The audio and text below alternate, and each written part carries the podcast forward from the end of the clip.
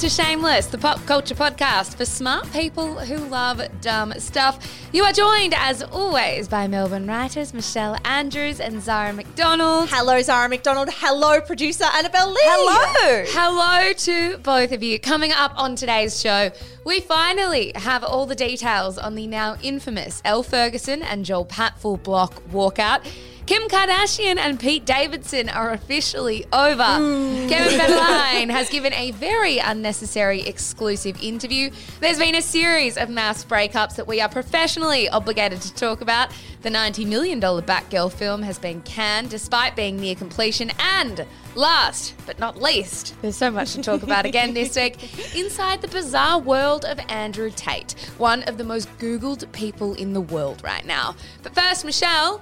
How was your week? It was a good week, Zara McDonald. You and I both had the privilege of seeing Six the Musical on the weekend. And let me tell you, dear listeners, if you have not seen Six the Musical, you need to organize your life in the next few years to make it happen. It was so fucking good. It was amazing. We didn't even go together and we both paid for our tickets. This was just like a massive coincidence that we decided to go to a musical on the same night, considering neither of us have ever really been to a musical before. No, and my favorite thing about it was if you're not familiar, it is like a feminist, almost girl band retelling of King Henry VIII's Six Wives. Yeah, and it's sort of I don't know, like a pop concert. Yeah. It's told through a pop concert. Oh, that sounds good. I came to work on Monday and I was like, Annabelle, you would be obsessed with this. She's bought her tickets. Within minutes, you guys spoke so highly of this. I was like, I'm going. Thank you. I think if you like girl bands, if you like Taylor Swift, if you feel like you want like a pop fiesta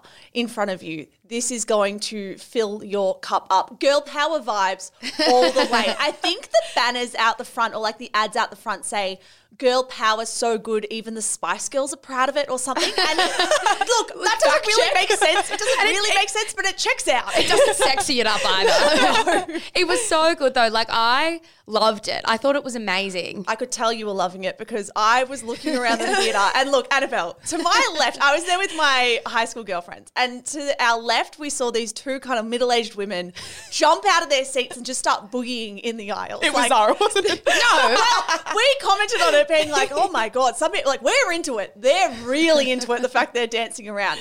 I then turn around to see if anyone else in the theatre is doing the same thing. And what do I see in the back row is Zara McDonald, like jumping around with a thing of red wine in her hand. it wasn't just me. I was dancing with the gals. no, because I thought, you know, it's it's a good thing to do. It's a good way to support the the people on stage. To be honest, it wasn't my idea to get up and dance. I just wasn't going to not do it. No, it's an amazing musical. Genuinely, I think it's only got a couple of weeks left in Melbourne, right? Yeah, like a week and a half left in Melbourne. Then it goes to Sydney, where I know we also have a lot of shameless listeners. So if you can't get to Melbourne, make it to Sydney. I also know that it's playing in London for our London listeners. It does a bit of like a tour, all year tour. It's just moving around Australian cities as well. Book your tickets. It is my recommendation for the week. I left and was full of adrenaline and just had the best time ever. Well, me too. And the thing about it is, I want to say that my attention span is not great these days, and it only goes for about an hour and a half max. No intermission. It's short, it's sharp, it's amazing. I agree with you. I left with adrenaline on a high, and I went with a group of friends, a couple of boys, and we were outside the theatre, and one of them goes, "All right, where to next? Should we go to the Elephant and the Wheelbarrow where the footy's playing?" and we just stared at him like, "Not the vibe." not the vibe. What I did love though is when Zara and I met up immediately after the show. We do have a theory, and if anyone involved in this production wants to reach out, please do. We have a theory that we were perhaps the best crowd they've ever had. yes, I reckon. I reckon, like the Saturday night crowd really brought their A game, and I just want anyone involved in Six the Musical to validate this feeling. We were spectacular as far as crowds go. I just want to give them the date to make sure they can cross check with their facts. It was Saturday, the 6th of August. How was the crowd out of 10? Let us know. The best ever, I might say. This is like when a musician goes, "Oh, Melbourne, you're the best crowd I've ever seen," and then Melbourne just believes. yeah, everyone's like, woo! Yeah, yeah. Well, I don't care if they feed me lies. I'll believe it too. That's my week. That's my rec. What about you? Well, that's that was my week too. So it was lovely to see you on the weekend. So to, lovely. to bump into you at the theatre. To catch up. we are properly 28 now. I have two recommendations for you very quickly. I think I might be re recommending this because I have a hunch I might have recommended this a few years ago. But I re listened to Ed Sheeran's episode of Desert Island Discs. If there's two things you love, it's Ed Sheeran and Desert Island Discs. I think I said to you both the other day, you know how we speak about celebrities in terms of national treasures? I think Ed Sheeran is a global treasure. I, I fundamentally believe he is one of the most beautiful celebrities we have. I mean, look, I don't mind. I like Ed Sheeran. I don't mind him. What makes him a glo- if you want to be a global treasure, you're on like Princess Diana territory. So you need Yeah. to sell Ed oh, Sheeran well, being in that remit. It's a bit unfair to Ed Sheeran that that's the first person you think of when you say global treasure.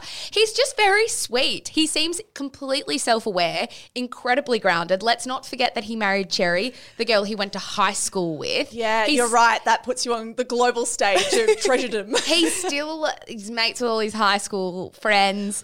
It was really interesting because he wanted to do this candid interview on Desert Island Discs. It's from 2019, by the way, but still an amazing listen. And he wanted to have a, a candid conversation about, you know, the trappings of fame and those kinds of things.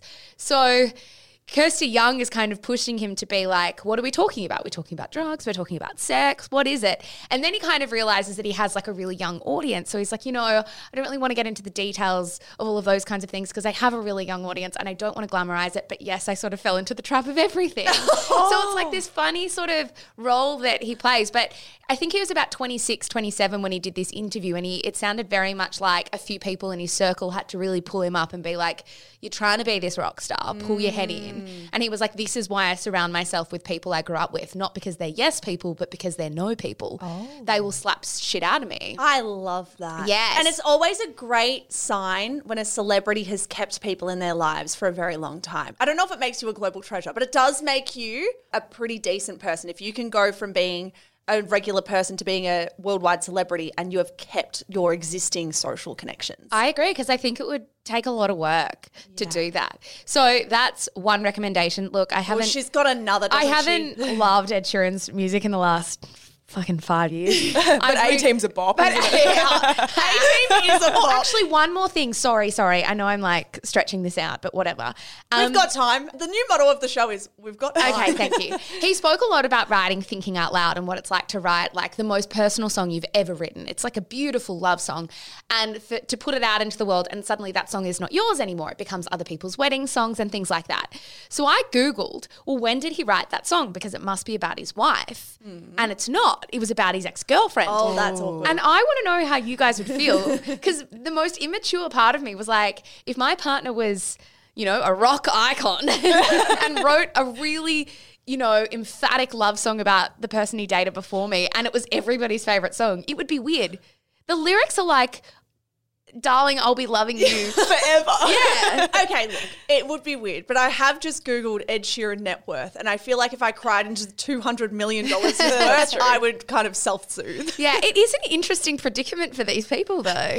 Anyway, that's one recommendation. The second one, very quickly, is Lewis Hamilton is the Vanity Fair September cover star. He did an amazing profile, Mish, that I really want you to read today. I haven't even seen that he's the cover star. I know it's not really anywhere. I was on Vanity Fair's website because I was looking for stories for this week and I saw it and I was like, oh my goodness. He has these incredible quotes about that last race of the year. This is one for the F1 fans. the one where I definitely backed the wrong horse and have lived to regret it ever since. just real layman's terms, last race of the year, it was the grand final. There was a bad rule that was implemented at the 11th hour. Lewis Hamilton was meant to win. It's widely regarded as one of the most unfair upsets of all time. People, and look, at the time I was leaning into the drama. I loved the fact that someone different won it for once. But people did lose their jobs over that decision because it was a definitely terrible rule. So he did an interview about it, and for me, it's one of the first times I've seen him or heard seen him because I see him all the time. You and Lewis. I've heard him talk candidly about it, and the way he speaks about how heartbroken he was the minute it happened. But I remember so well as well watching him get out of the car straight away, walk straight over to his competitor, shake his hand, go straight to the media, and do an interview and say, "Congratulations to Max." Yeah. he is A global treasure. I was gonna say. you know what? I actually agree with you on Lewis Hamilton being a global treasure. He definitely deserves that gong. I cannot believe I tried to back Max Verstappen last year out of a need to be edgy. I definitely, Just the dissenting voice. I definitely should have backed Lewis Hamilton, It's and he's proven this year he's far better of a guy than Max Verstappen is. Yeah, and he's incredibly earnest, verging on wankery territory. That's but we, okay. we fucking love it. So if anyone's an F1 fan, or to be honest, even if you don't know much about Lewis Hamilton, he does come across as incredibly earnest. Mm. That's his whole shtick. We love it. But we love it, and it's a really incredible long profile. That's my recommendation, Star. Thank you so much, Zara McDonald. Now, we have been blessed by the celebrities again. The We celebrities have. been busy and we are grateful. So let's get straight into a big, quick, and dirty, shall we? Let's. We're going to kick off with story one. Let's go one for one again. We've started a new tradition. Why not? Yeah, because I, I don't think either of us remember who's actually hosting it, so that's probably why. You start. All right, thank you so much. Our first story for today. Elle Ferguson and Joel Patfull leave the block amid claims it wasn't on brand. That is from news.com. This is the episode in the segment we have all been waiting for. Maybe a few months ago now. Months. We started talking about this when the Block Australia was being filmed. If you're listening internationally, the Block Australia is like a big build your home, sell it, pocket the money reality show here in Australia. Not a bad synopsis. Thank you Well so done. much. Channel 9 might like that one. Now, really, really, really quick recap because I know we've done this a few times, but there has been heaps of conjecture about influencer Elle Ferguson and her former AFL playing partner, Joel Patfull's exit. We knew at the time from them, they said that, you know, Joel's mum had been in an accident and they were leaving to be with family. Which checked out. They left like on day two. So we knew something probably had to have happened overnight to make them leave. Yes, it just got very strange when Scott Cam was quite candid in the media about the fact that he was never told it was about an accident and he found the whole thing, and this is a quote, piss poor and un Australian. so it was all like incredibly odd. The narrative around this has been incredibly odd from the start. The first episode of the new season finally aired on Sunday night, and on Monday, that was the episode that Scott Cam announced their departure. Yeah. And there was a bit of sass being thrown around for sure. In one voiceover, Scott Cam described Elle Ferguson as, and I quote, a self confessed global influencer and beauty entrepreneur. Throwing in self confessed is always interesting to me because she does have 680,000 followers Yes. on Instagram. So I don't think she needs to confess that. I think we can all just witness that. She also has a tanning brand stocked in Mecca, so she is a beauty entrepreneur too. Yeah. Like all of those things are facts. And I do think for me, no matter what has gone down here, there's definitely an air of sexism around how this story is being reported, Mm. particularly the focus on Elle as this sort of blonde influencer. She thinks she's an influencer. Yeah. Not in her head. She's actually one of our biggest influencers. Anyway, putting that to the side, after watching the show, Mish, it very much appeared that the couple were on set for about two days. They completed this 48 hour challenge where they needed to renovate a bedroom and they received some pretty harsh feedback. Yes, I did watch the show. If anyone's curious, the theme was give us country, like we want country aesthetic. They went for kind of coastal Byron chic. They went, they went Bondi. They went Bondi. They worked with what they knew. they went with Bondi, and the hosts were not too pleased. Exactly. Now, after that feedback was given, it kind of seemed like that evening they got up and left. The show didn't have really any footage of them leaving though, because it was like Scott Cam. What they did was they basically just filmed Scott Cam talking to the contestants, telling the contestants that two of their co-contestants had left. Now, when he was announcing this news to the others, he was basically saying that Ellen Joel left the show because it wasn't quote unquote on brand for them and that they said that the toilet paper was too scratchy. So they went all in here. Scott Cam went all in. I think that second comment about the toilet paper was sarcasm. Oh, Just he said it. Just for being clear. But it was interesting because even the producers, they showed an exchange between the producers and Scott Cam.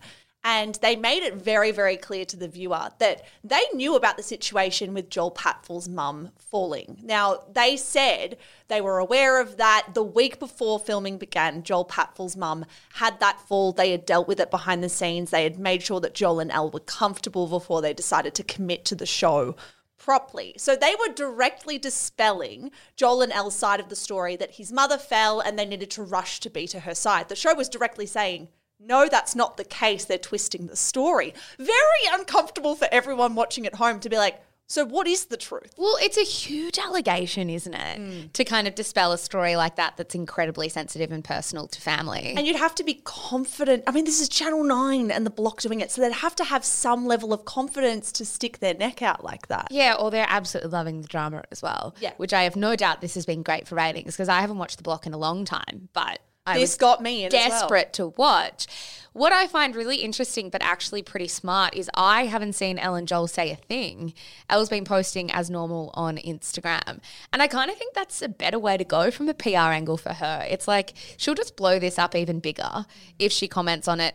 The block airs so often that the storyline of the block will evolve very, very quickly and everybody will forget about them. Well, that's exactly right. This was placed in the middle of an episode. By the end of the same episode, we already had their replacement duo on the show. So it was kind of like people were angry about it or snarky or had something to say mid episode. By the end of the episode, everyone had moved on. We had our new couple. We were all kind of invested in the new storyline anyway. So I agree. Them not saying a thing means this will blow over so, so quickly. Our second story Kim Kardashian and Pete Davidson split after nine months and plenty of drama. That is from the LA Times. Got a bit of a double decker story for you because Yes. you'd be hard pressed to miss all the news coming out of the Kardashian camp this week. Yeah, lots going on, particularly the headlines about Kim Kardashian and Pete Davidson splitting after nine months together. Now, E News got the jump on this story. They reported on Saturday, Australia time. Sources close to the couple exclusively tell E News that while the pair has a lot of love and respect for each other, they found that the long distance dynamic and their demanding schedules made it really difficult to maintain a relationship. The split occurred sometime this week. Now, we already knew that Kim and Pete were doing long distance and had been for the last couple of months. He's currently living in northern Queensland to shoot the movie Wizards, while Kim is back home with her four kids in LA, co parenting with Kanye West. I did find it really interesting that they split this week and the news was shared this week. That's a very quick turnaround. Normally it's, oh, they, they split last month or they cooled things off three, four weeks ago. Not this happened within days. Yeah, well, what I think when I hear that is that I think they probably had broken up far earlier. She might have flown out to Australia to see how things were going, left, decided, nope, it's like properly not it. I don't know if I especially believe that this week thing, I think it was convenient for them, given Khloe Kardashian and Tristan Thompson uh, welcomed a baby this week. And I think for a lot of people, suddenly the cynicism about this relationship was just reinvigorated. Me particularly, because I've had a long journey with these two on this show. And originally I was like, huge PR stunt. Then I was like, gorgeous and in love. and now I'm like, Gorgeous. maybe it was a PR stunt. No, I, I don't think it was a PR stunt, but Yeah, can we untangle this Yeah. together? What do we actually think this was? Because we all thought, prob- well, I mean, if there's anyone around this table who gives the Kardashians the benefit of the doubt, it would be me. I did agree with you that it was a PR stunt in the early days. Now I have no idea. I think they genuinely fell for each other, or at least Pete fell for Kim. I mean, who's getting three tattoos about their partner, plus getting branded with their partner's name because they, quote unquote, don't want it to be removed? They want something that's totally permanent for the rest of their life. If they're not at least a little bit serious about the relationship. I kind of think maybe they were actually never serious. I think maybe they just had the world's best time together. I think maybe they were almost like a friends with benefits, were sleeping together, got along really well. I know in your mind that doesn't answer the tattoo question, but I think I mentioned to you the other day. Pete Davidson is a comedian who is covered in tattoos. Hmm. A tattoo on Pete Davidson means far less than a tattoo on Michelle Andrews. Do you know what I mean?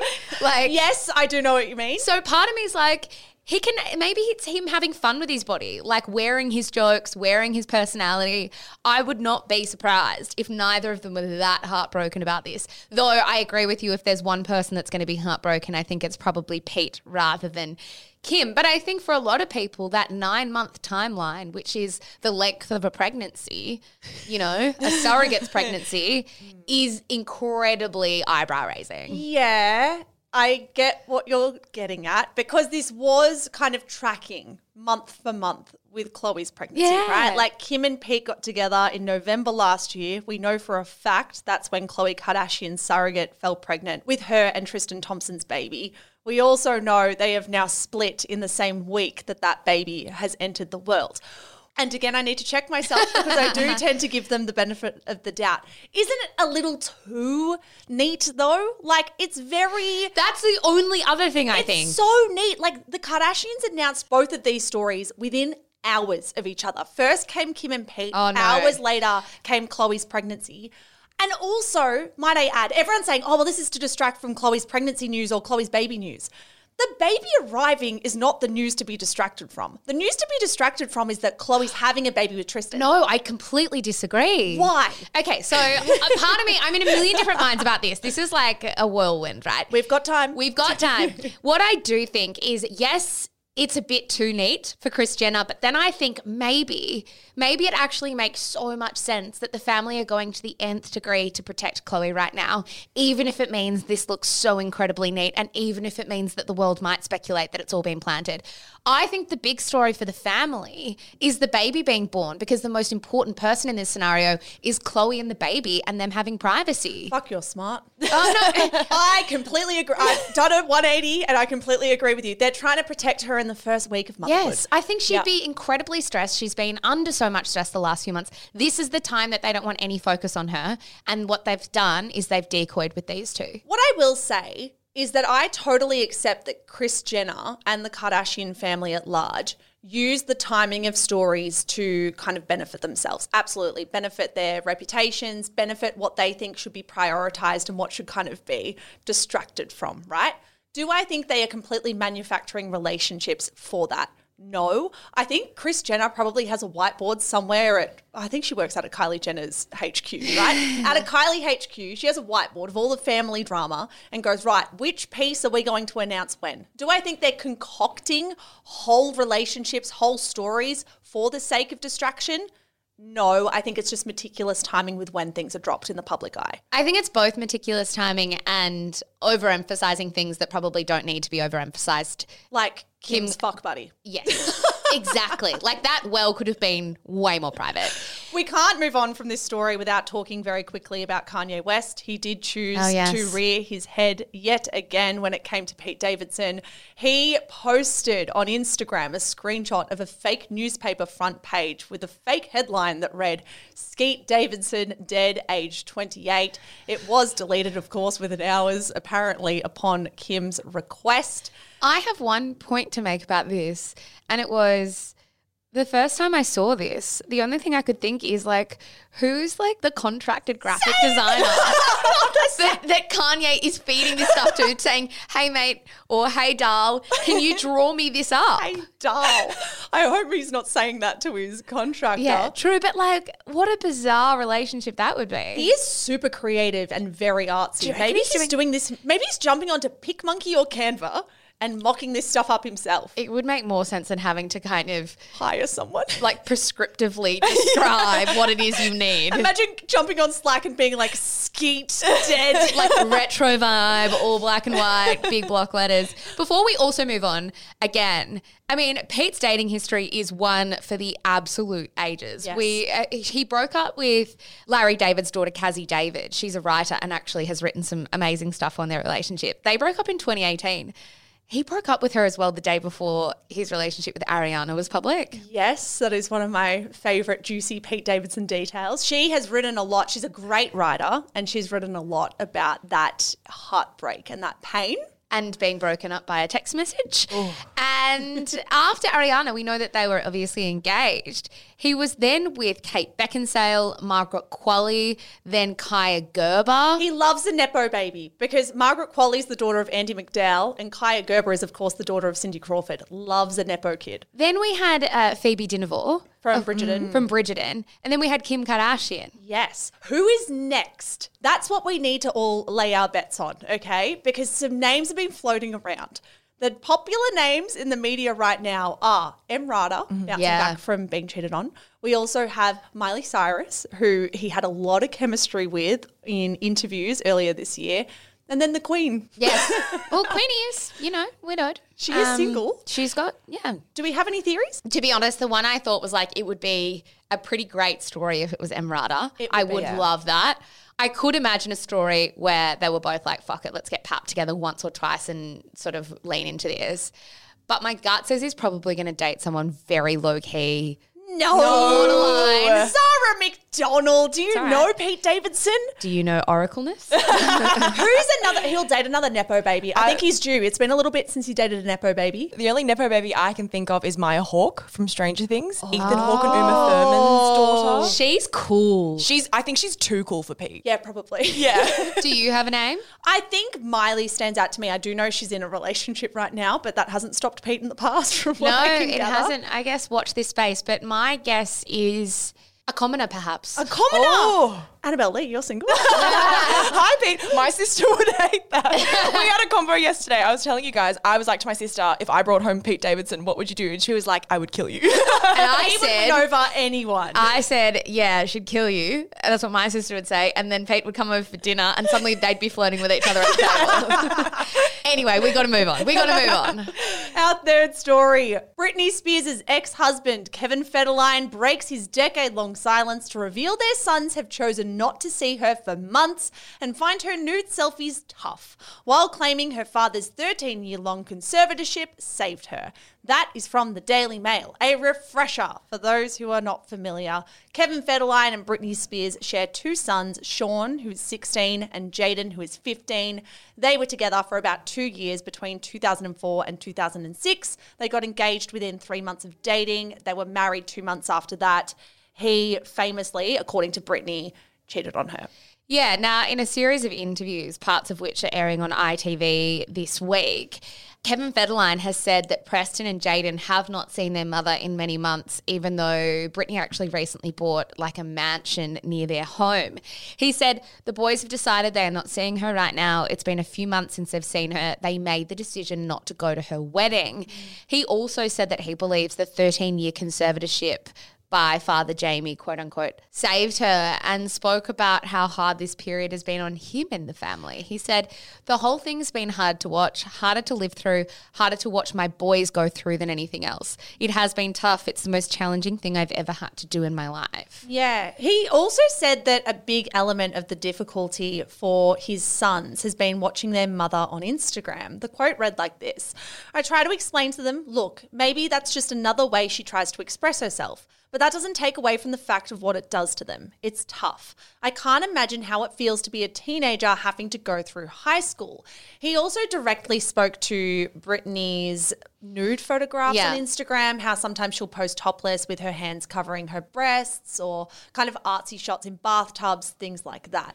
Now, on this, I want to have a bit of a conversation with you guys because I accept that if you are a teenager, say I was when I was a teenager, Seeing either of my parents naked on social media would not have been the most comfortable experience. It might have made me feel a range of things. And I think for a teenager, that's entirely valid. I think everyone listening can go, Yeah. okay, that's totally fair enough. If it's your parent, you will feel a range of emotions about that or feelings about that. What I can't wrap my head around is even if all of that is true and all of that is valid from the boy's perspective, why does their father think it is helpful, beneficial, or healthy for him to give an exclusive to the media about it? Like, what is that solving from any perspective? And why does he have an opinion on it? Fuck off. Like, it's your ex wife. Why should you have any opinion on what she does on Instagram? If the boys feel that way, make it a private family matter. Why do we even have to know about this? Well, what are you doing beyond drawing more attention to it and more attention to the boys at a time where I actually don't even know what these boys look like? Like they are so far off my radar and I think so far off the media's radar that people they're not being published all the time. This is the first time I've seen their faces in years. Mm. And I'm like it's because their dad has done an interview. So I completely agree with you. Britney was pretty hurt by this. She responded on Instagram. She said, It saddens me to hear that my ex husband has decided to discuss the relationship between me and my children. As we all know, raising teenage boys is never easy for anyone. It concerns me the fact that the reason is based on my Instagram. It was long before Instagram. I gave them everything. Only one word hurtful. I'll say it. My mother told me you should give them to their dad. I am sharing this because I can have a good day.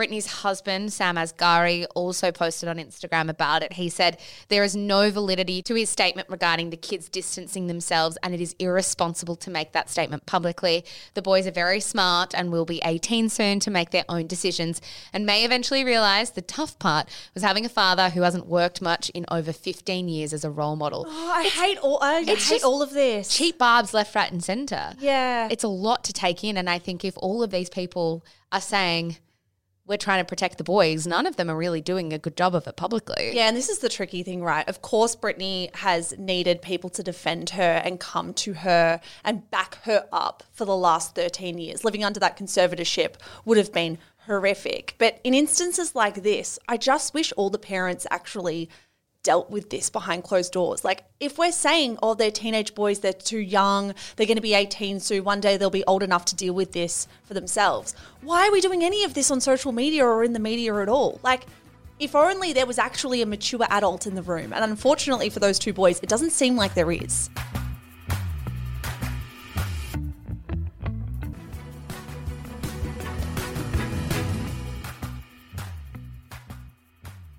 Our fourth story Olivia Newton John dies aged 73. Tributes flow after iconic Australian singer and actor passes away. That is from the Sydney Morning Herald. Yeah, Australian icon Olivia Newton John passed away aged 73, as you said, on Tuesday morning, Zara, Australia time. The news was broken to the world by her husband, John Easterling, via Olivia's official social media accounts. A statement on her channel read Dame Olivia Newton John passed away peacefully at her ranch in Southern California this morning, surrounded by family and friends. Olivia has been a symbol of triumphs and hope for over 30 years, sharing her journey with breast cancer. Her healing inspiration and pioneering experience with plant medicine continues with the Olivia Newton John Foundation Fund, dedicated to researching plant medicine and cancer. Let's give a really brief overview of Olivia Newton John's life. We know it was such a colourful and impactful life for so many, but maybe some of our listeners aren't across it because we didn't live through so much of it. Yeah, that's exactly right. I think one of the beauties of this, though, is how I mean, I was going to say how timeless Grease is, but I mean, Grease has been the subject of many of those conversations about movies that haven't aged that well. But how many of us still watched Grease growing up? So we have like some reference point for how incredible her career was from the start. But Olivia was born in Cambridge in the UK before her family moved to Melbourne when she was just six. So, you know, She's Aussie. We She's claim her. She started this short lived girl band in high school before slowly making her way through the ranks of Australian television mish and recorded her first single in 1966 and her first album in 1971. Yeah, what really surprised me when doing some research on Olivia was finding out that she actually did Grease in 1978 when she was 30. So, like, yeah, her career was always strong, but to really hit her stride Yeah. when she was 30 playing a high schooler took me by surprise. Grease became the biggest box office hit of 1978. It made $366 million off a meager $6 million budget. Two years after that, in 1980, Olivia starred in Xanadu. The year after that, she released her wildly successful studio album, Physical. By that stage, she would be forever an icon in so many people's eyes, both in the acting and film space and in music. She was first diagnosed with breast cancer in 1992, 30 years ago. She's been battling this for three decades, on and off, and she has spent so many of those years advocating for breast cancer research as well as for animal rights, which she was really passionate about. In 2012, she opened the Olivia Newton John Cancer and Wellness Centre here in Melbourne. Yeah, she's had a huge impact on the breast cancer community in Australia, particularly, I think. And to say that she was beloved by the Australian public would be a total understatement. We had tributes flowing from industry greats, including Viola Davis. Her Grease co star John Travolta posted so- one very quickly. Kylie Minogue, Hugh Jackman. The Vic government has also indicated a state funeral will, of course, be offered to her family. She is, of course, survived by daughter Chloe Lattanzi. I have to say, I think one of the most impactful things I watched yesterday, and I wonder if you guys saw the headlines around this, was Richard Wilkins on the Today Show breaking down and Carl Stefanovic sort of, you know, rubbing his back and comforting him. And there were some beautiful comments being like, it isn't that common that you see men on mainstream television on prime time just like letting their emotions free flow. I think it sounds very much like richard wilkins um, was quite close with olivia newton-john. So watching him i don't know just really mourn and grieve on tv was incredibly moving. But it sounds like there are people around the world who are feeling that right now. Yeah, absolutely. What a story. And also, it really got me when John Travolta's statement about this or his message to Olivia finished with, You're Danny. I just, I just love, like, it. Yeah, so many of the messages yesterday, I think, were really testament to what an incredible human being she was. Yeah. Our fifth story. It's a huge day for people who love reality TV stars breaking up. That is from Pedestrian. We always need to give this disclaimer when we talk about Married at First Sight. We know so many of you love it. We did not watch it last year. No one at this table watched it. And it has semi gone over our heads at times. This headline did not go over our heads, guys, because Jackson and Olivia, the like king and queen villain of last season, have broken up after 10 months together, Zara. We know enough about the show to know that they are a huge story in this franchise. I mean, everyone will remember in May this year when Jackson was photographed kissing another woman in a nightclub when the lights were on. In broad daylight in what looked like a school what? Hall. A gym- Yeah. a gymnasium. So they had like this whole awkward public cheating scandal. They clearly tried to work their way through it over the next few months, but posting on Instagram on Monday night, Olivia said it was over. She said there's always been a lot of love in our relationship and there will continue to be as we transition into friendship. We have nothing but love and respect for one another and no one is to blame for the end of this relationship. Simply a case of almost perfect. I know we say this a lot, and maybe we've polled this before, but I would love to poll on your Say Friday tomorrow. Have you transitioned your relationship into oh. friendship? Good question. Has anyone at this table made it happen? Because I have not. Fuck no. I don't think it's fair on anyone. Transitioning into a friendship seems near impossible. Like you almost have a better chance of surviving a plane crash. Yeah, I would love to know like the stats of people who have done because I have like whenever I think about it, I have like this glaring lyric from the script in my head, right? What do you mean? Well, well, let me explain. Which is when a heart breaks, it don't break even. So, which all I mean to say is when you break up, someone would be happy to be friends, but there's someone who's more heartbroken who it hurts more. that is actually a banger lyric. Thank you for bringing that back like into my one of the life. more- I, I can't like it's the songs in my head now. It is one of the more iconic songs of all time. When a heart breaks, it don't break even. It truly don't. it does not. Now, they weren't the only Married at First Sight couple to announce their split this week. The next day, Daniel and Carolina announced that they had broken up. They announced in a statement on Instagram. In fact, when I say they, it was just Daniel. Carolina didn't acknowledge it. When he announced it, she still had his name in her bio. So I oh. feel like she might have been a little caught off guard by this being public.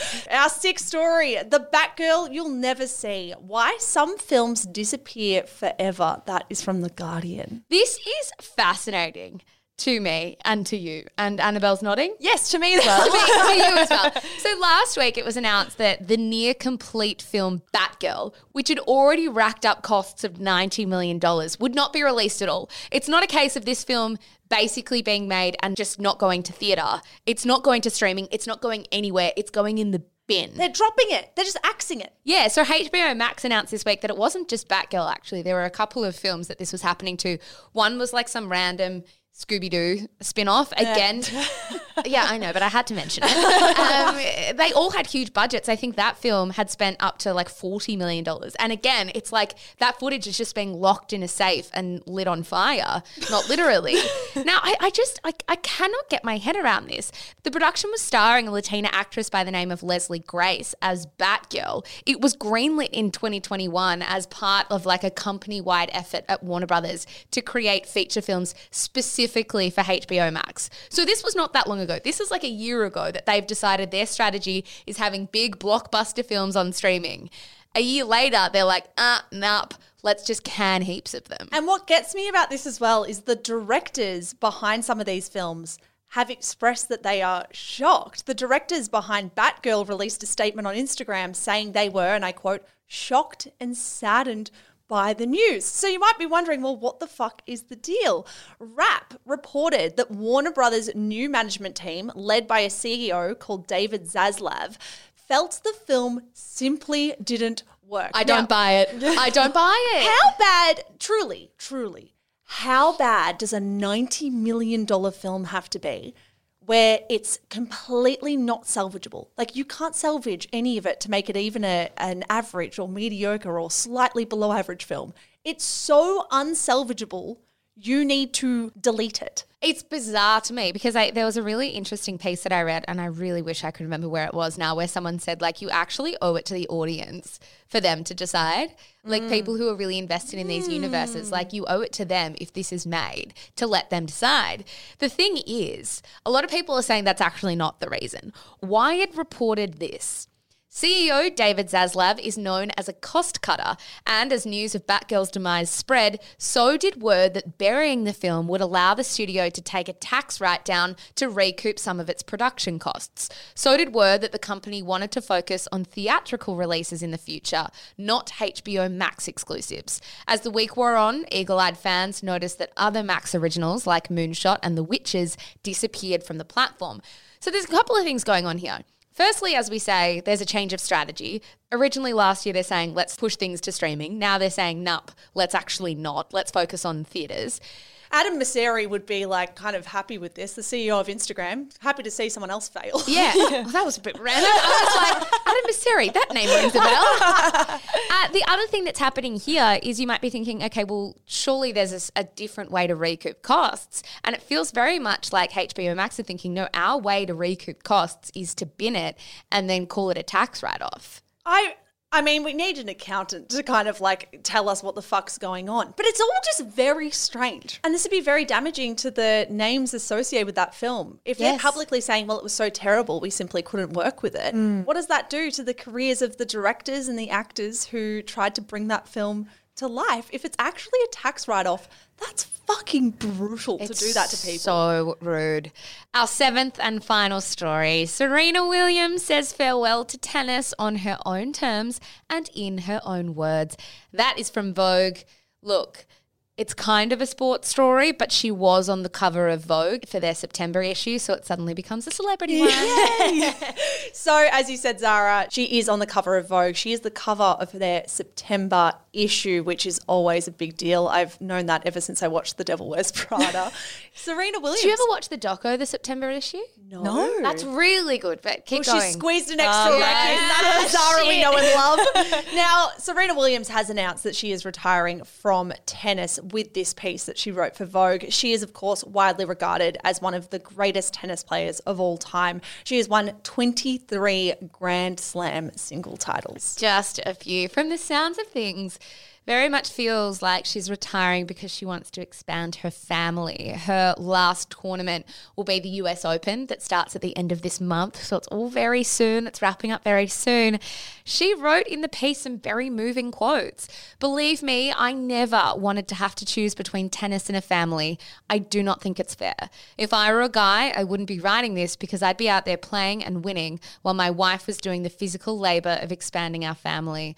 Maybe I'd be more of a Tom Brady if I had that opportunity. That reference is a little lost on me because I know Tom Brady, but I, I would always put Serena Williams above him in the hierarchy Yeah, of all time sports people, right? Uh, yeah, 100%. Serena, you already got him covered. Yeah. she went on in the last year alexis my husband and i have been trying to have another child and we recently got some information from my doctor that put my mind at ease and made me feel that whenever we're ready we can add to our family i definitely don't want to be pregnant again as an athlete of course we know that she famously iconically won the australian open when she was about two months pregnant with olympia. Yeah, she does sound absolutely devastated about the whole mm. thing. She said, There is no happiness in this topic for me. I know it's not the usual thing to say, but I feel a great deal of pain. It is the hardest thing I ever could imagine. I hate it. I hate that I have to be at this crossroads. I keep saying to myself, I wish it could be easy for me, but it's not. I am torn. I do not want it to be over, but at the same time, I am ready for what's next. I don't know how I'm going to be able to look at this magazine when it comes out, knowing that this is it, the end of a story that started in Compton, California, with a little black girl who just wanted to play tennis. all of the King Richard fans, the movie that came out at the beginning of the year, will, I think, feel that particularly because they know her story now oh so well. She also wrote in this piece about how over the last few years, she's quietly been kind of plugging away at a new business called Serena Ventures, her boutique venture capitalist firm. And when I read this, I was like, wow, okay, if anyone deserves, what are we calling it? Global, ter- like treasure. treasure. we have bestowed that crown a few times today. she needs to be it. Oh, no, for sure. In fact, she might be at the top of my list of all the people we've mentioned today. I, I love her so much. And it was hard to read this because it's hard to read someone you love be sad about the decisions that they have to make.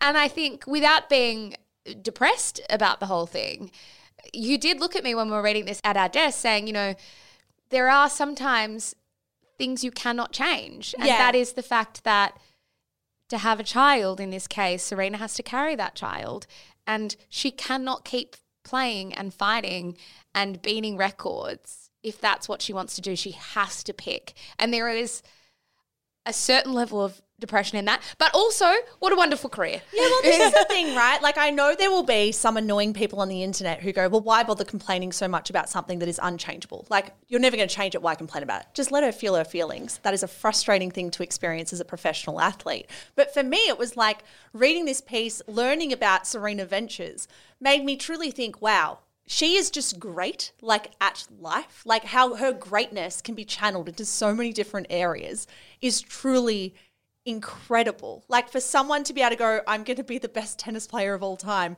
And now, by the way, on the side, I've actually got a boutique venture capitalist firm. I'm like, I just, I almost just want to like bow down at her feet and be like, you are remarkable. Yeah. I cannot comprehend how you can just nail completely disparate areas of life. She finished the piece by saying, I am terrible at goodbyes, the world's worst, but please know that I am more than grateful for you than I can ever express in words. You have carried me to so many wins and so many trophies. I'm going to miss that version of me, that girl who played tennis, and I'm going to miss you.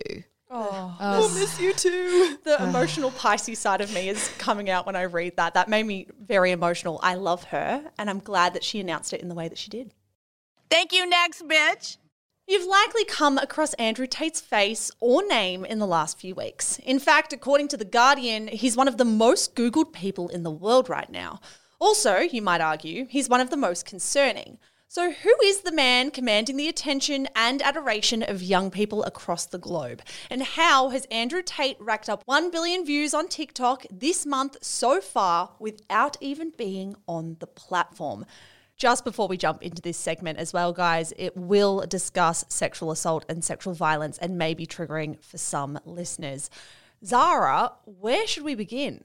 Well, I think for me, my first encounter with Andrew Tate was you being like, Andrew Tate's everywhere. And me being like, I've never heard of this guy. Yeah, this began for me on break. I was scrolling through my TikTok feed, and I'm sure you guys might have had this trend come up. It's like this annoying song that plays where it goes, I'm not scared of lions and tigers and bears. I'm scared of. And then the TikTok user will like flash up something that is their greatest fear. And this young woman was doing this trend, and her greatest fear was the fact that her boyfriend has freshly become a follower of Andrew Tate. And that was the first time I'd heard the name, didn't get a photo of him or anything. I was like, what the fuck? Who's Andrew Tate? Typed his name into Google, there wasn't a whole lot apart from like social media profiles and Yeah. stuff. And then once I saw that one video, it was like the TikTok algorithm decided I wanted every bit of Andrew Tate content under the sun. And suddenly all of these videos started coming up, not supporting Andrew Tate, but kind of rallying against him. And now I can't free myself from his clutches. Yeah, he kind of looks like a tall, lanky version of Pitbull a little Yes. bit. He always If wears. Pitbull was stretched, that's what yeah, yeah, that's absolutely it. I think a lot of listeners might have been in the same boat as I was, not entirely knowing much about him, but starting to hear his name a little bit. And because we're not in his, you know, demo yet, might not have been served these videos yet. Mm. Unfortunately, my whole feed now is Andrew Tate because we were researching this segment. the ultimate sacrifice for the show. So who actually is he? He's a former kickboxer who he actually appeared on Big Brother in the UK in 2016.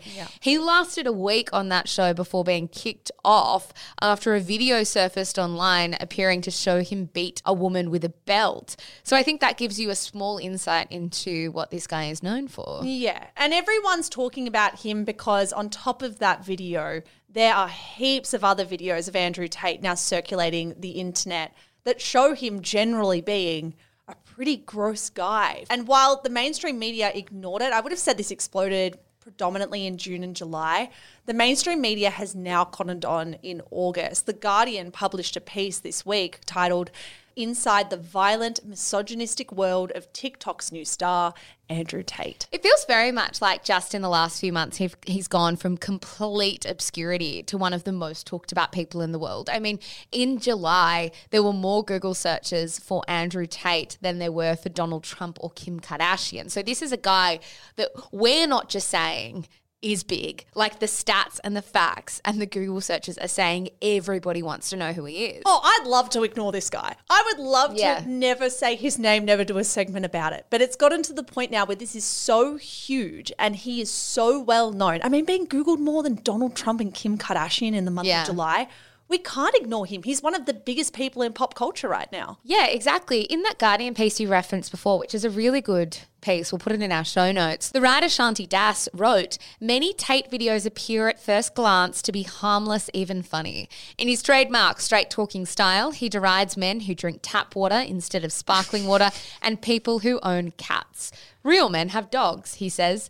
Other material is presented under a banner of male self improvement. Yeah, in fact, if you go onto his Instagram, one of the first videos right now is like how he starts the day with a positive mindset. So you have that stuff alongside downright bizarre stuff, alongside downright harmful stuff. Let's focus on the downright bizarre for a little longer, please. Here is a video that was posted by an Andrew Tate supporter recently that at the time of recording has 8.3 million views.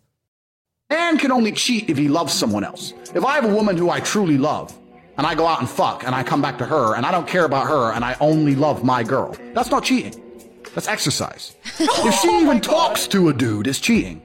So he's saying that if he goes and fucks another girl despite loving his partner at home, that's exercise. But if a woman talks to another man while in love with him, that is automatically cheating. Now, Makes I don't sense. think it's outlandish to say he's saying shit that is so stupid and bizarre that he knows it's going to get clicks and eyeballs, right? Like he's trolling in that instance to purely get attention. There's no doubt about it because there's a- another interview that I watched on TikTok where he has claimed to quite recently have become a trillionaire, and there's there's no trillionaire in the world.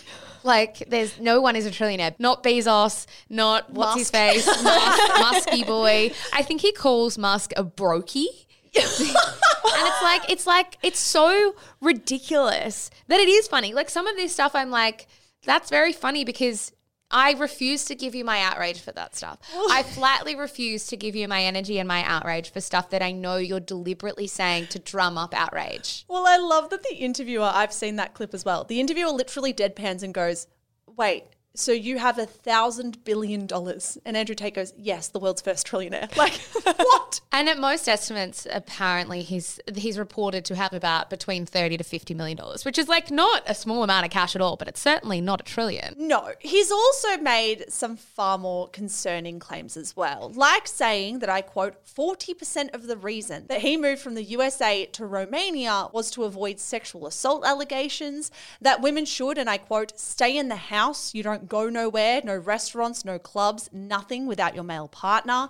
There's a video where he says that he always makes it clear to any guest in his house that there is, and I quote, between one and three machetes in every room. He claims in one interview that men have the highest IQs in the world, which is disproven to him live on air, that actually the highest IQ on record belongs to a woman. He also once tweeted, if you put yourself in a position to be raped, you must bear some responsibility. He doubled down on that in a resurfaced video where he said, I'm not a rapist, but I like the idea of being able to do what I want. I like being free. He also recently wrote in an Instagram caption, The Tate brothers will restore purity to the females of the earth. That's in reference to his brother Tristan Tate, who was like Andrew's little sidekick. I don't think there's ever been a good Tristan in the world. I've never met or come across a Tristan who is a good person. Yeah, he's also called an ex girlfriend who accused him of hitting her, which is an allegation he denies, a dumb hoe.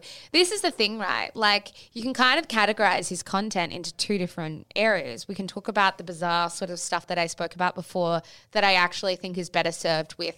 Like laughing at him. Yeah. Then you've got this really, really serious, really dangerous stuff that you I mean, it goes without saying you cannot laugh. Like it's it's it's deeply awful. The Guardian wrote in that piece, the 35-year-old though is not a fringe personality lurking in an obscure corner of the dark web. Instead, he is one of the most famous figures on TikTok, where videos of him have been watched 11.6 billion times again, like you, I would love to ignore this guy and I would love to put it down to a dark, random corner of the internet that I don't frequent. But it's not the reality of where he is. Not at all. And if you look at the videos posted in support of Tate, there are a lot of videos posted deriding Yeah. Tate. Some are posted in support of him, of course. They're generally from accounts like at Tate Teacher and at Tate Brothers. They all have a pinned comment up the top of the comment section that reads something like this Join Hustlers University while you can, link in bio. You might be wondering, what is Hustlers University? Well, that is Andrew Tate's quote unquote private university where he spreads his guide to life. For 36 pounds, you can join his university, which is broken down into the key pillars of get connected, get money, and get fit.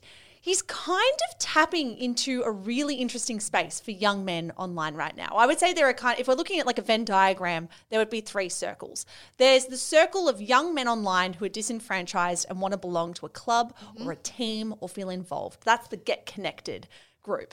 Then there's the group of men who are obsessed with cryptocurrency and get rich quick We know they're such a kind of potent group of people to tap into right now. That's the second circle.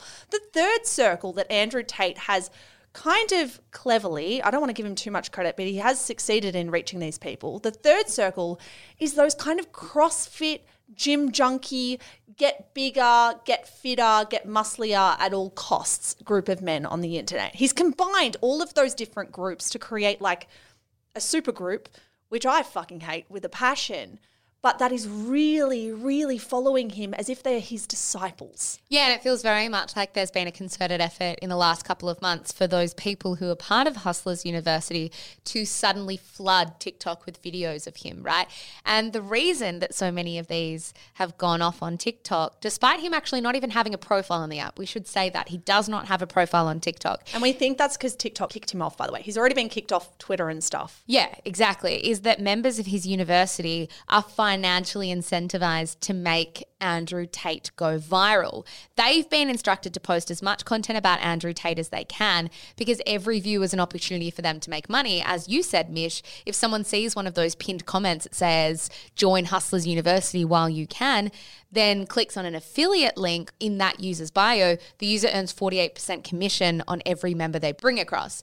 Feels a little like a pyramid scheme, kinda. Yeah, well, be careful there. Feels a little like a pyramid scheme. It's not. I wouldn't call it one. Yeah, you're right. So there's a financial reason for people to spread this far and wide. And The Guardian even got quotes from Andrew Tate's like internal messaging to his members that they want controversy. They want to reach haters because for every hater you reach, you might be able to reach a young guy who actually wants to get involved. And I feel I feel so many things about this. One thing is that I spoke to a teacher last night who works at an all boys school, and the teacher told me that Andrew Tate is probably the number one topic of conversation amongst the boys in that school right now. The teacher also told me they have had conversations with students where they have kind of parroted what Andrew Tate is telling them. So we can't act like this is all silly and it doesn't matter because even in Australia, it is getting to young men and kind of infiltrating the way they think, particularly when it comes to women, but also matters like homophobia. It's deeply homophobic. Like, of course, this is a mixture of a bizarre message with a dangerous message. Andrew Tate has said he wouldn't give CPR to a man who was struggling to breathe because that would be gay. Like the level of just ridiculousness with what he spreads is insanity. On top of all of this, there's serious money being made here. Like people are lining this guy's pockets, and he's not going to become a trillionaire anytime soon. But he is only becoming more powerful with every passing day, and his profile is rising meteorically where we can't even keep up. The Guardian did a test where they started a TikTok account as if they were pretending to be a 14 year old boy. And after watching one Andrew Tate video, half of the videos served to that 14 year old boy's feed were Andrew Tate videos. Yeah, so there have been massive calls to TikTok in the last few weeks to be like, what are you doing about this algorithm? And what are you doing about the stuff that's sitting on people's feeds? Because it would be easy to feel very hopeless about something like this, but algorithms matter.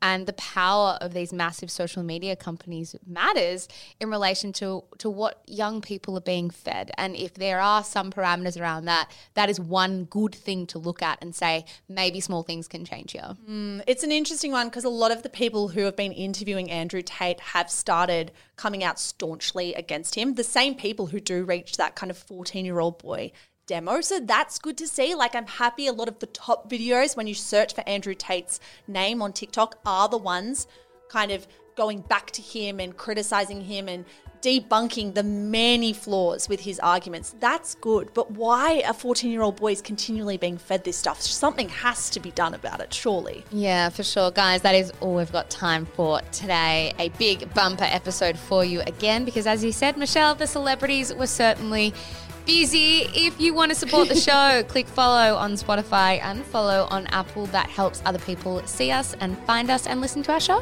Another big episode. You're so welcome, guys. Annabelle Lee, anything to add? No, love you all. Love you all. Thanks, guys. We'll be back in your ears on Monday for another episode of Scandal. Bye.